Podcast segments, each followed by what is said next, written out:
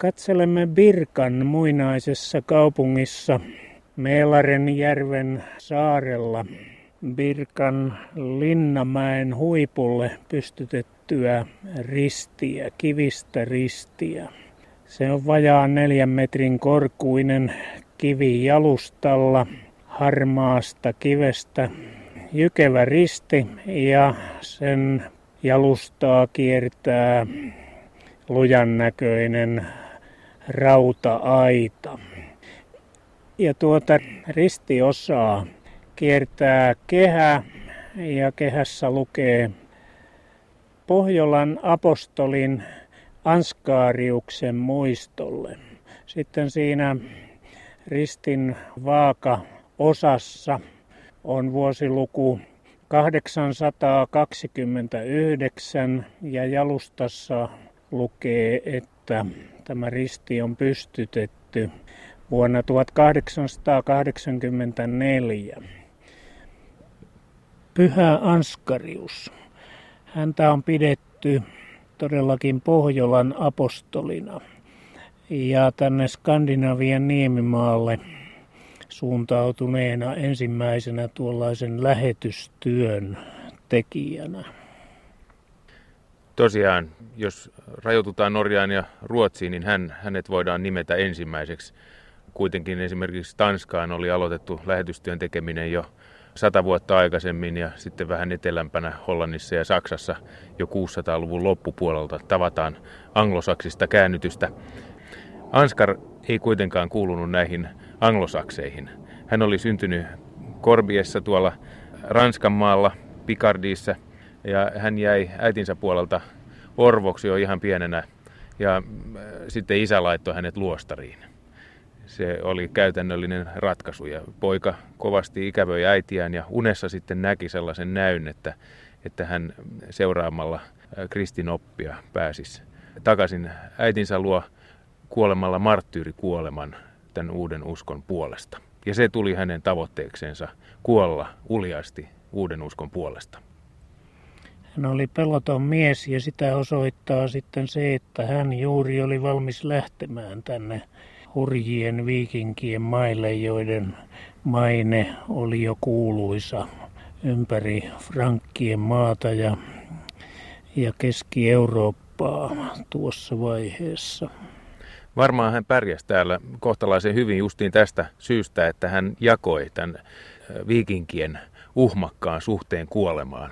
Ja viikingit varmasti arvosti tällaista asennetta.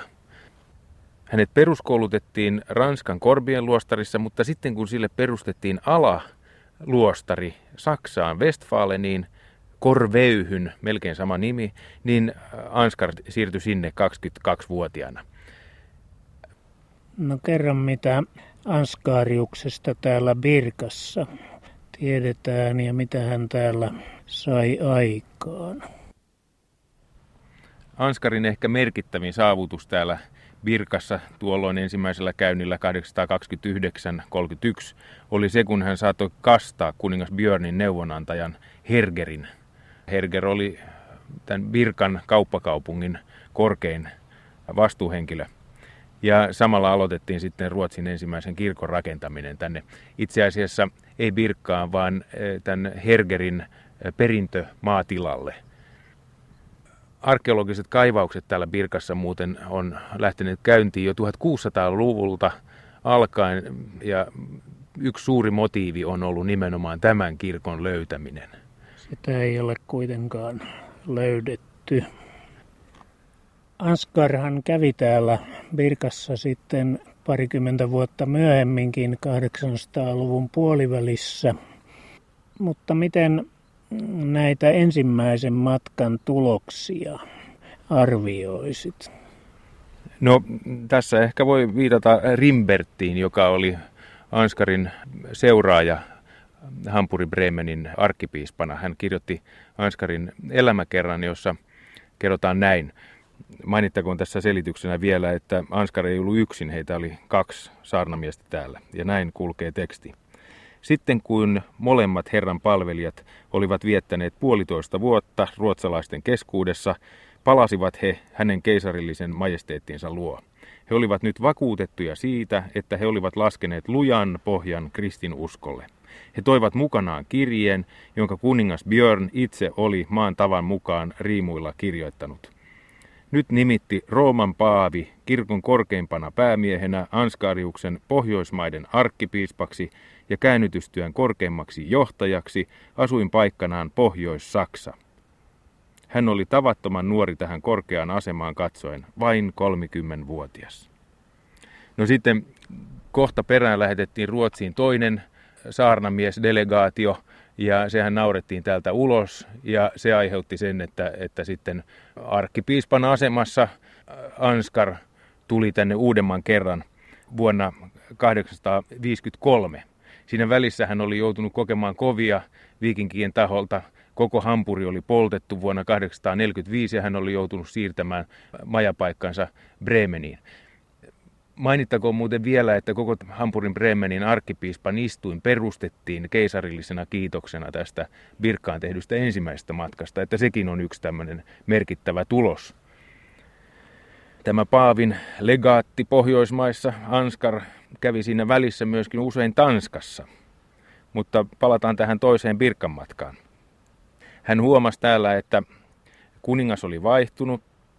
Täällä oli nyt kuninkaana Olavi, joka antoi Anskarin kyllä saarnata ja nimittää pappeja, mutta pakanuus oli kovasti päässyt vallalle. Sattuipa niinkin, että tuli lähetystö pakana jumalten luota, niin kuin se kuvataan, joka sanoi, että jos kerran kansa uusia jumalia tarvitsee, niin perustettakoon sellainen. Ja niin sitten kuningas Eerikistä edesmenneestä kuningas Eerikistä tehtiin Jumala. Ja juuri silloin, kun Anskar tänne toista kertaa saapui, niin täällä oli palvontamenot Eerikin temppelissä menossa. Ja kristinusko oli jo unohdettu kanta. Sitten hän vielä myöhemmin, sellainen 935 saarnamies kuin Unni, itse asiassa arkkipiispan tasoinen mies hänkin, niin jopa kuoli täällä sitten toivottomin tuloksin. Kesti pitkälle tuhatluvun lopulle ennen kuin Ruotsi lopullisesti kääntyi kristinuskoon. Birkan kauppapaikassa toimineiden piispojen Ansgarin, Unnin ja eräiden muiden kylvämät uuden uskon siemenet eivät vielä Ruotsin maaperässä itäneet. Mutta aivan vuosituhannen lopulla olivat ulkoiset olosuhteet kristinuskon omaksumiselle jo paremmat Vuoteen tuhat mennessä oli Ruotsissa tapahtunut merkittävä poliittisen vallan keskittäminen. Svea Riikket käsitti tällöin myös Länsi-Jöötanmaan, jossa kuningas Olavi Sylikuninkaalla oli hallintopaikka Huusabyyssä. Legendan mukaan Olavi Sylikuninkaan kastoi kristinuskoon englantilainen lähetyssaarnaaja Siegfried – länsi lain piispain luettelo kertoo, että pyhä Siegfried juurrutti kristinuskoa Smolantiin ja samassa tarkoituksessa Siegfried piispoineen toimi myös valtakunnan ydinalueella Sveanmaalla. Pakanuus, vanha Aasa-uskonto, iski kuitenkin välillä useita kertoja kristinuskoa ja käännytystyötä vastaan – Uppsalan temppelistä ja siellä pidetyistä svealaisten kansallisista uhrijuhlista. Tunnettu ruotsalainen historian tutkija Jerker Ruseen kertoo, että juuri nämä joka yhdeksäs vuosi pidetyt uhrijuhlat olivat Sveanmaalla tapahtuneiden pakanallisten vastareaktioiden takana vuosina 1021, 1057 ja 1066. Länsi-Jöötanmaan ohella ensimmäisiä kristittyjä alueita Ruotsissa lienee ollut Gotlannin saari keskellä Itämerta ja kauppareittien varrella. Gotlannin Visby on hienosti säilynyt keskiaikaisperäinen kaupunki. Sen kaupungin muurit on melkein kokonaan pystyssä, mutta kirkkojen tilanne onkin toisenlainen. Täältä muurien sisältä löytyy kymmenen rauniokirkkoa uskonpuhdistuksen jäljiltä. Katoliset kirkot jätettiin hoidotta ja tässä nyt ollaan yhdessä niistä. Vanhimman pysyvän kirkon paikalla Gotlannin saarella, eli Pyhän Pietarin kirkon alttarilla seistään. Tämä rakennelma, mitä tässä kaupunkirakenteessa nyt on jäljellä, tämä kirkon jäänne, on peräisin 1150 paikkeelta. Silloin tämä rakennettiin kivestä.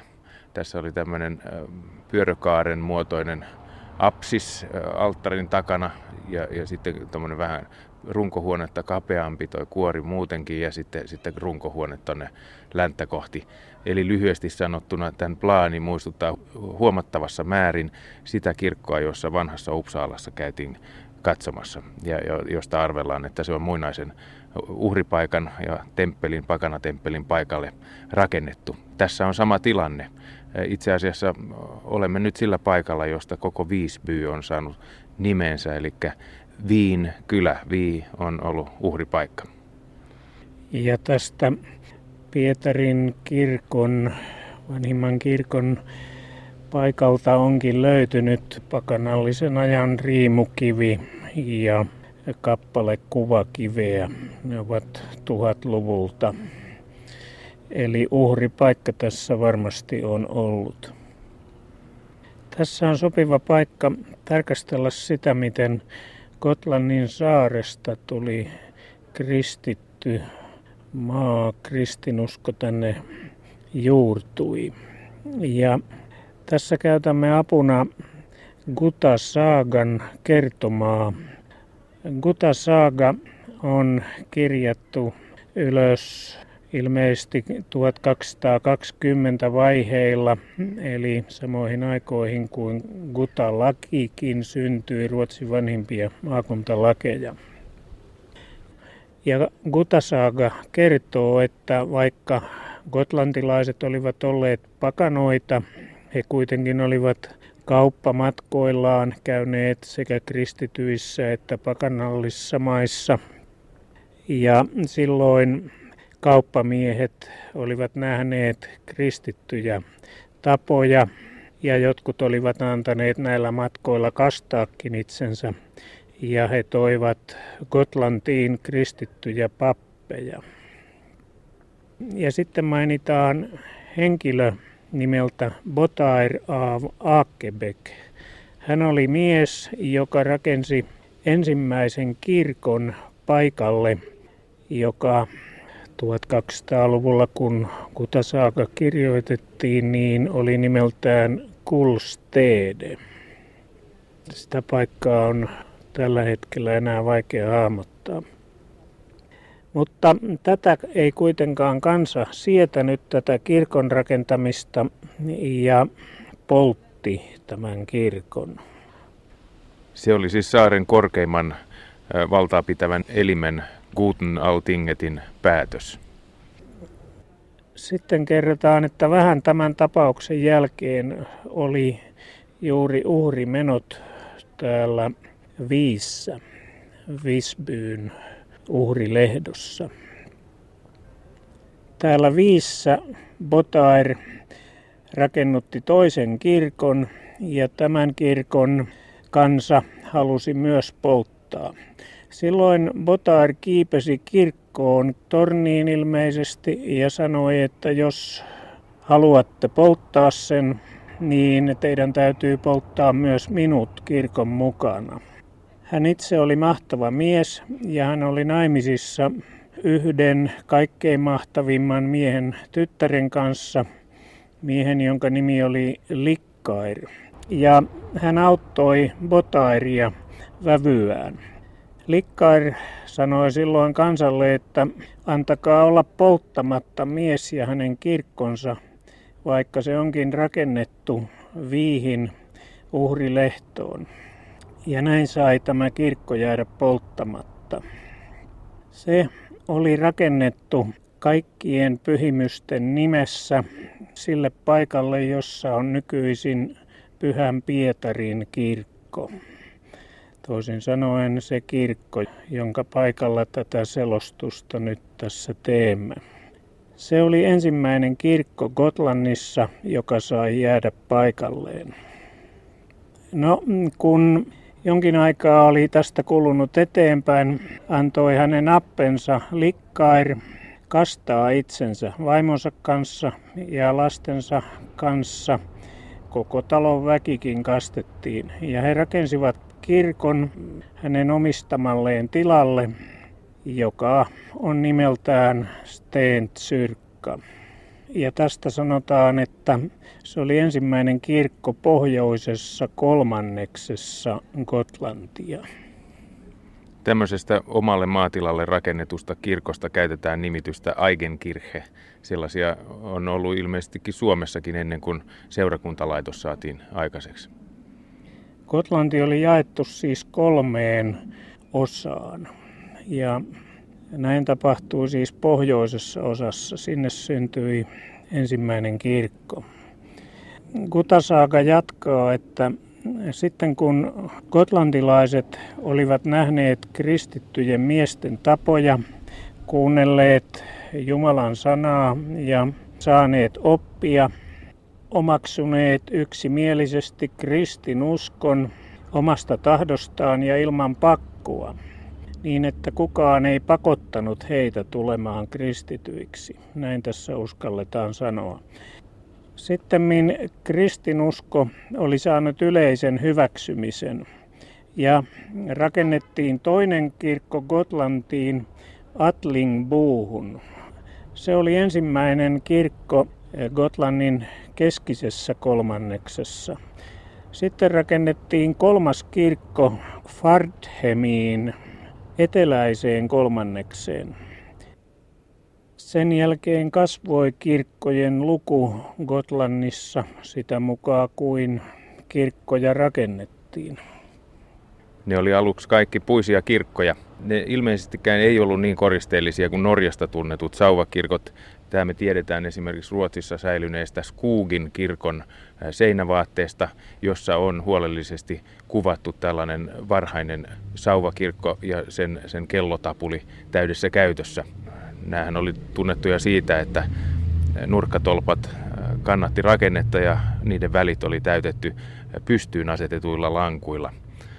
Lisäksi tietoa näiden muodosta on saatu relikvaariolippaista, eli tällaisista pyhänjäännöslippaista, jotka oli muodostettu sen aikaisten kirkkojen hahmon mukaan. Ja lisäksi sitten samanaikaisista kivikirkoista tiedetään, että kyseessä on ollut tällainen kapeakuorimallinen pikkukirkko, jonkalaisia myöskin Suomen saariston ulkokappelit on. Eli suurin piirtein nopan muotoinen pääsali ja sitten siihen kapeampi lisuke, jossa alttari ja papisto on ollut. Kutasaaga jatkaa, että sen jälkeen kun joukko näitä kirkkoja oli rakennettu, niin tapahtui tärkeä tapahtuma, kun kuningas Pyhä Olavi pakomatkaltaan Norjasta saapui tänne Gotlantiin laivoillaan ja hän laski maihin satamassa, jonka nimi on Akergarn. Siellä Pyhä Olavi oleskeli kauan aikaa.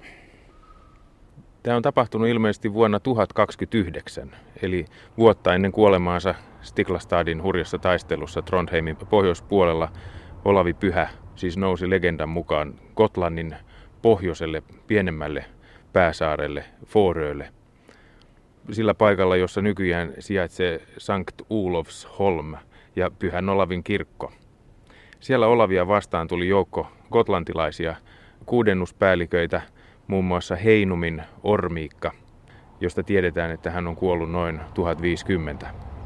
Siellä vaihdettiin lahjoja puolin ja toisin ja Olavi kastoi paikallisia pakanoita jo heti siinä rannalla. Siinä on tämmöinen Gotlannille tunnusomainen geologinen muodostuma kuin rauk, eli tällainen kalkkikiven jäännösvuori, joka nyt on ehkä miten sitä kuvaisi, viisi metriä korkea, kolme metriä leveä, tämän tyyppinen patsasmainen hahmo. Mutta tämä oli siitä erikoinen raukki, että siinä oli pieni vesiallas ja siitä siis Pyhä Olavi otti kastevetensä.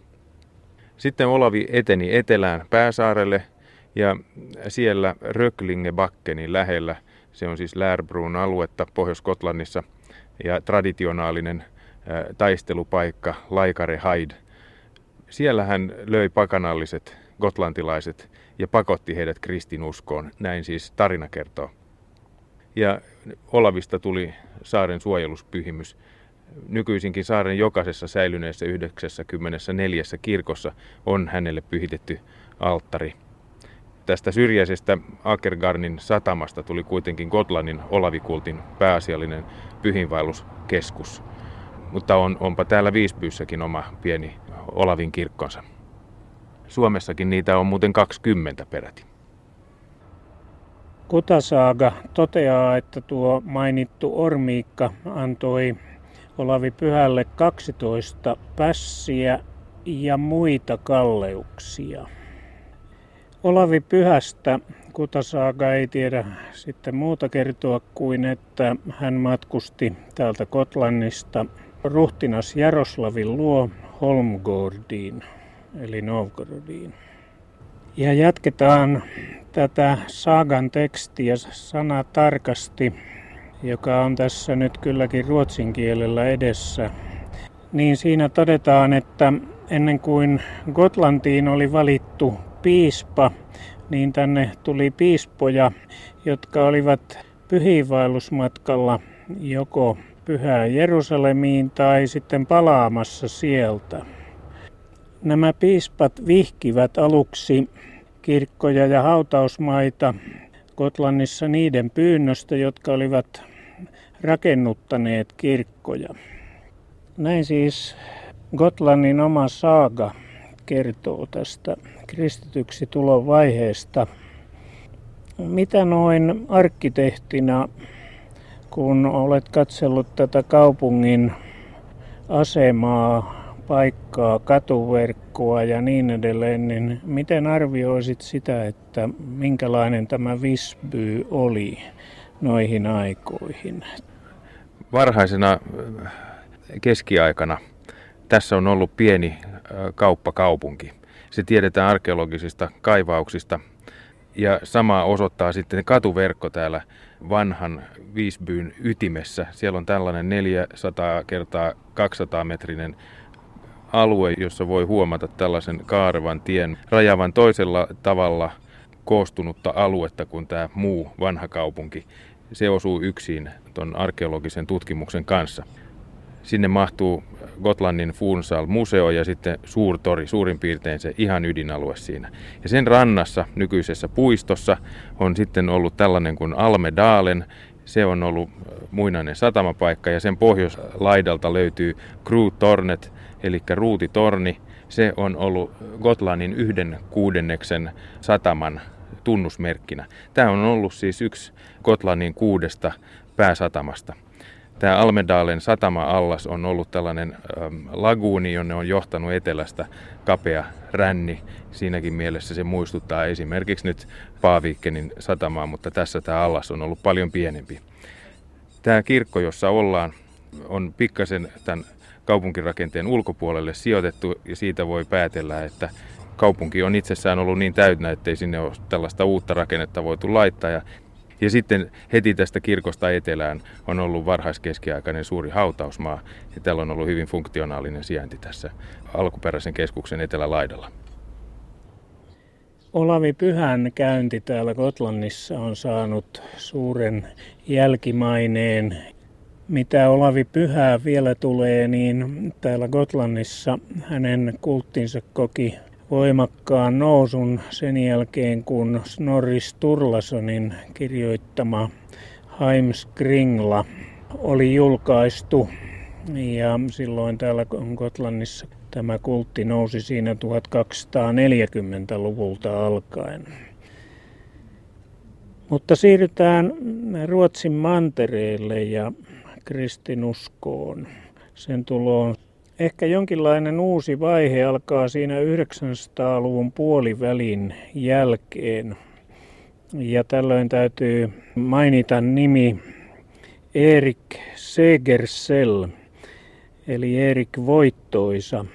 Hänet mainitaan nimittäin Ruotsin ensimmäisenä kuninkaana, joka otti kasteen. Hän oli Ruotsin kuninkaana vuodesta 970 eteenpäin. Hän sai Fyrisvalleilla voiton pakana-armeijasta vuonna 1985 ja tiettävästi kääntyi sitten kristityksi vuonna 1990, mutta hän oli kuninkaana vain viitisen vuotta tämän jälkeen. Kuitenkin siis Ruotsin ensimmäinen kristitty kuningas. Mutta vaikka kuningas oli kristitty, niin Uppsalan pakanatemppeli sen kuin jatko vanhoilla laduillaan vielä sadan vuoden ajan. Monasti sitä yritettiin saada kukistettua, mutta se ei ollut helppoa. Hampurin piispa nosti panostustaan ja perusti Skaaraan Länsi-Götanmaalle suurten järvien väliselle kannakselle käännytyskeskuksen ja toinen sellainen perustettiin Siktuunaan vaan keihään heittämän päähän Uppsalan pakanapyhäköstä. Sitten järjestettiin lähetyssaarnaajia. Niitä saapui Ruotsiin Norjasta, joka jo aiemmin Norja jo Ruotsia ennen oli kääntynyt kristilliseksi. Sitten Tanskasta heitä tuli myöskin. Erinäistä seikoista on päätelty, että myöskin kreikkalaiskatolisesta idästä, Venäjältä heitä saapui. Heillähän oli yhteinen kieli, ruotsin kieli, russeilla ja sveanmaalaisilla. Ja näyttäpä sinne tulleen myöskin ranskalaisia lähetyssaarnaajia. Olavi Sylikuningas, joka oli kääntynyt kristinuskoon, perusti Siktuunaan oman hallintokeskuksensa, jossa hän löi ensimmäiset äh, ruotsalaiset rahat. Hänen nimensä muuten ei merkitse oikeasti sylikuningasta, tämä Sjötkonung, vaan verokuningasta ja se johtuu juuri näistä englantilaisten rahamestareiden lyömistä englantilaistyyppisistä ristirahoista, joilla nyt ensimmäistä kertaa oli tällainen rahatalouteen siirtyminen mahdollinen Ruotsissa ja verottaminen. Myöskin Siktuunan vanhimmat kirkkorakennukset on huomattavan englantilaisia. Samaan aikaan Olavi Sylikuninkaan kanssa hänen valtakautensa loppuu vuonna 1022 vallitsi Pohjolassa ensimmäinen kivikirkkojen aika aina vuoteen noin 1060 saakka. Ja esimerkiksi Roskilden kivikirkko rakennettiin tuohon aikaan ja Dalbyn pyhä, pyhän ristinkirkko myöskin Etelä-Ruotsiin rakennettiin tuolloin. Oli käynnissä hyvin voimakas uskonnollinen pulssi kohti Pohjolaa. Ja vihdoin sitten vuonna 1060 katsottiin, että oltiin valmiita kukistamaan Uppsalan pakanatemppeli. Siktuunan piispa, hurskas piispa Adalvard kutsui mukaansa Skoonen piispan ja sitten he yhdessä riensivät tuhoamaan, polttamaan parhaassa tapauksessa Uppsalan pakanatemppeliä, mutta kuinka kävikään? Silloin kristitty Sveamaan kuningas Steenkil kielsi tämän toimenpiteen, ajauduttiin suureen ristiriitaan, joka johti siihen, että Siktuunan piispa karkotettiin maasta ja samaan aikaan oli myöskin Skaaran piispanistuin, tämä toinen käännytyskeskus Ruotsinmaalla tyhjänä. Ja kaikesta päättäen oli pakanallisen vastarintaliikkeen keskuspaikkana juuri Uppsalan pakanatemppeli ja siellä järjestetyt joka yhdeksäs vuosi järjestetyt suuret uhrijuhlat. Juuri sen myötä, että Svean kuningas, joka kristinuskonsa vuoksi kieltäytyi johtamasta noita verijuhlia keskuspyhätössä Uppsalassa, menetti oikeastaan asemansa, sen aseman, mikä vanhan käsityksen mukaan kuninkaalle kuului.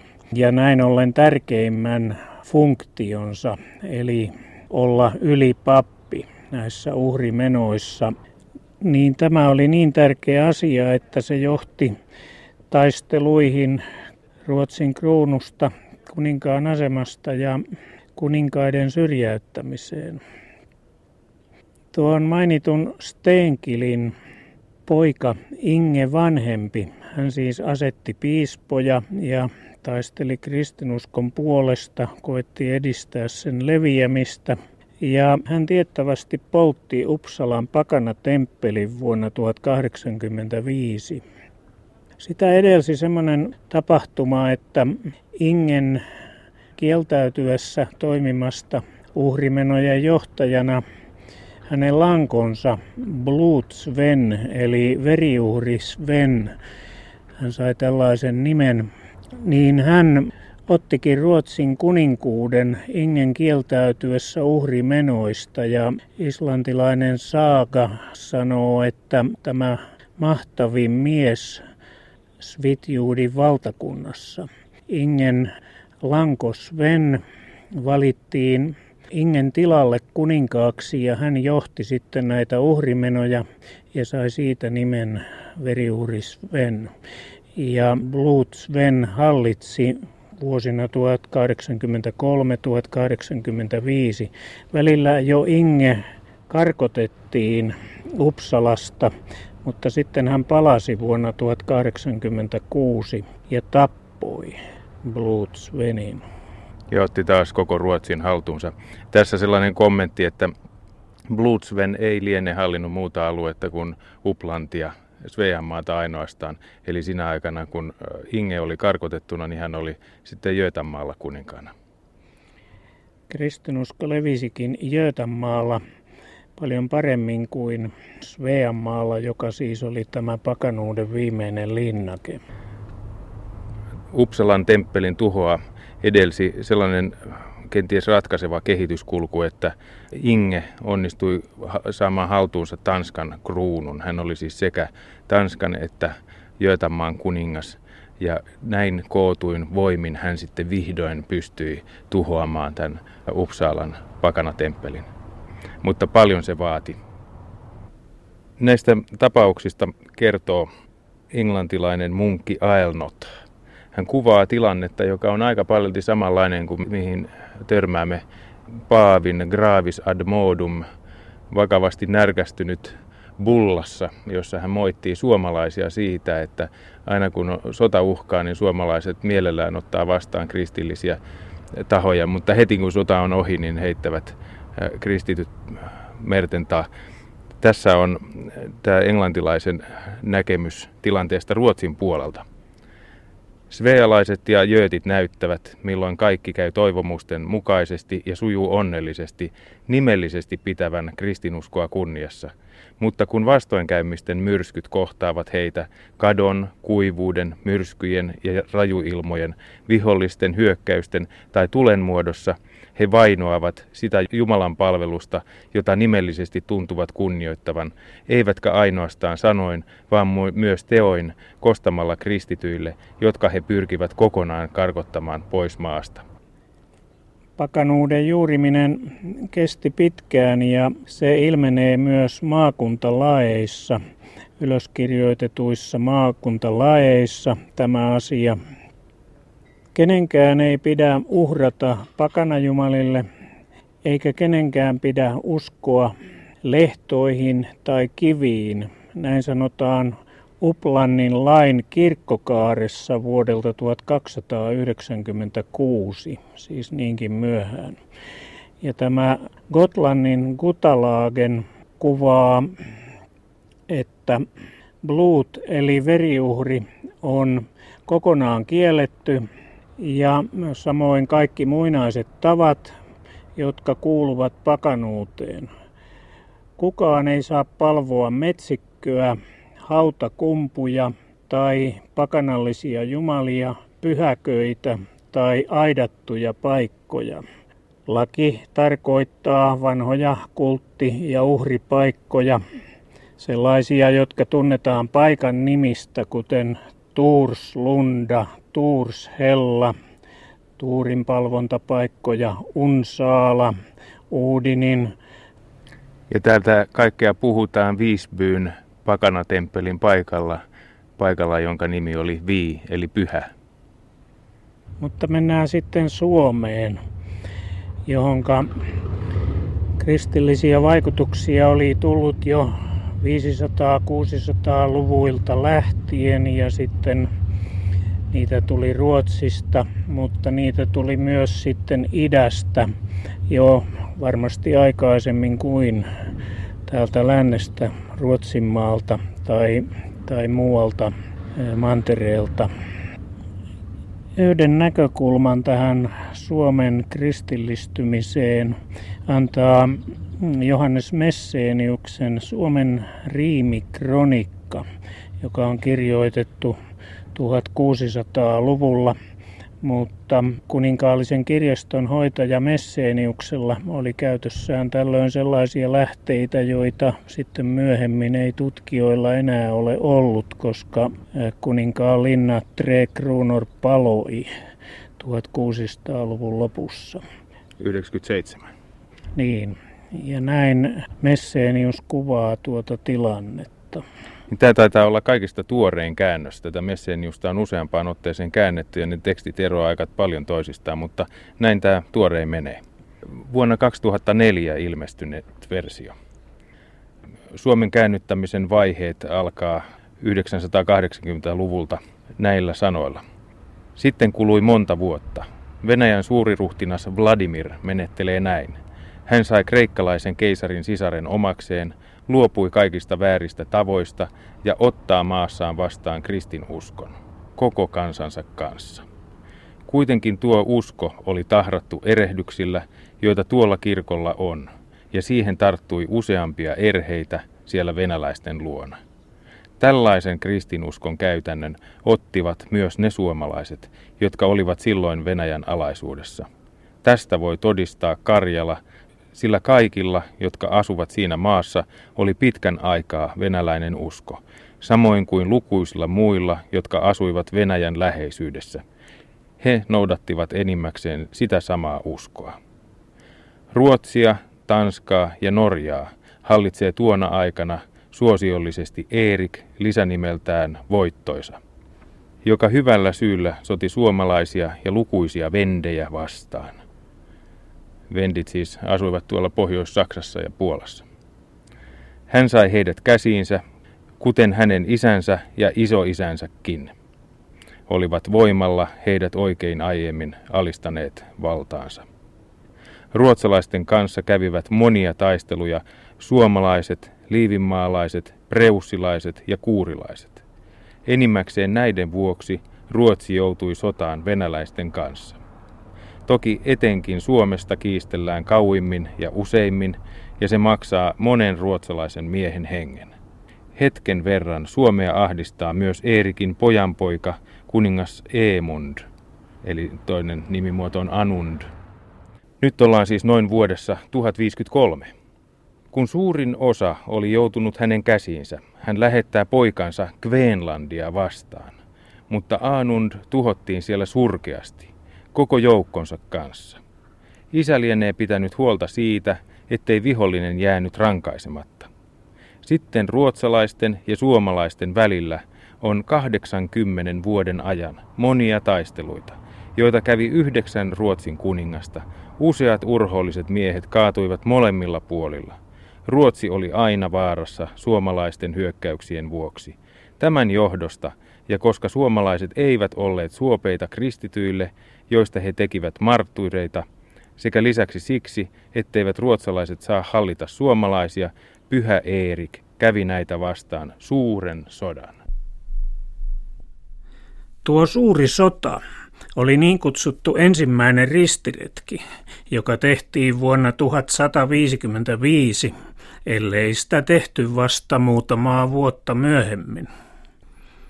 Johannes Messeniuksen mukaan tämä siis tapahtui peräti 80 vuotta yhdeksän kuninkaan aikana vallinneen sotajakson päätteeksi. Itsepäisiä siis nuo suomalaiset, jotka eivät meinanneet haluta suostua Ruotsin vallan alle.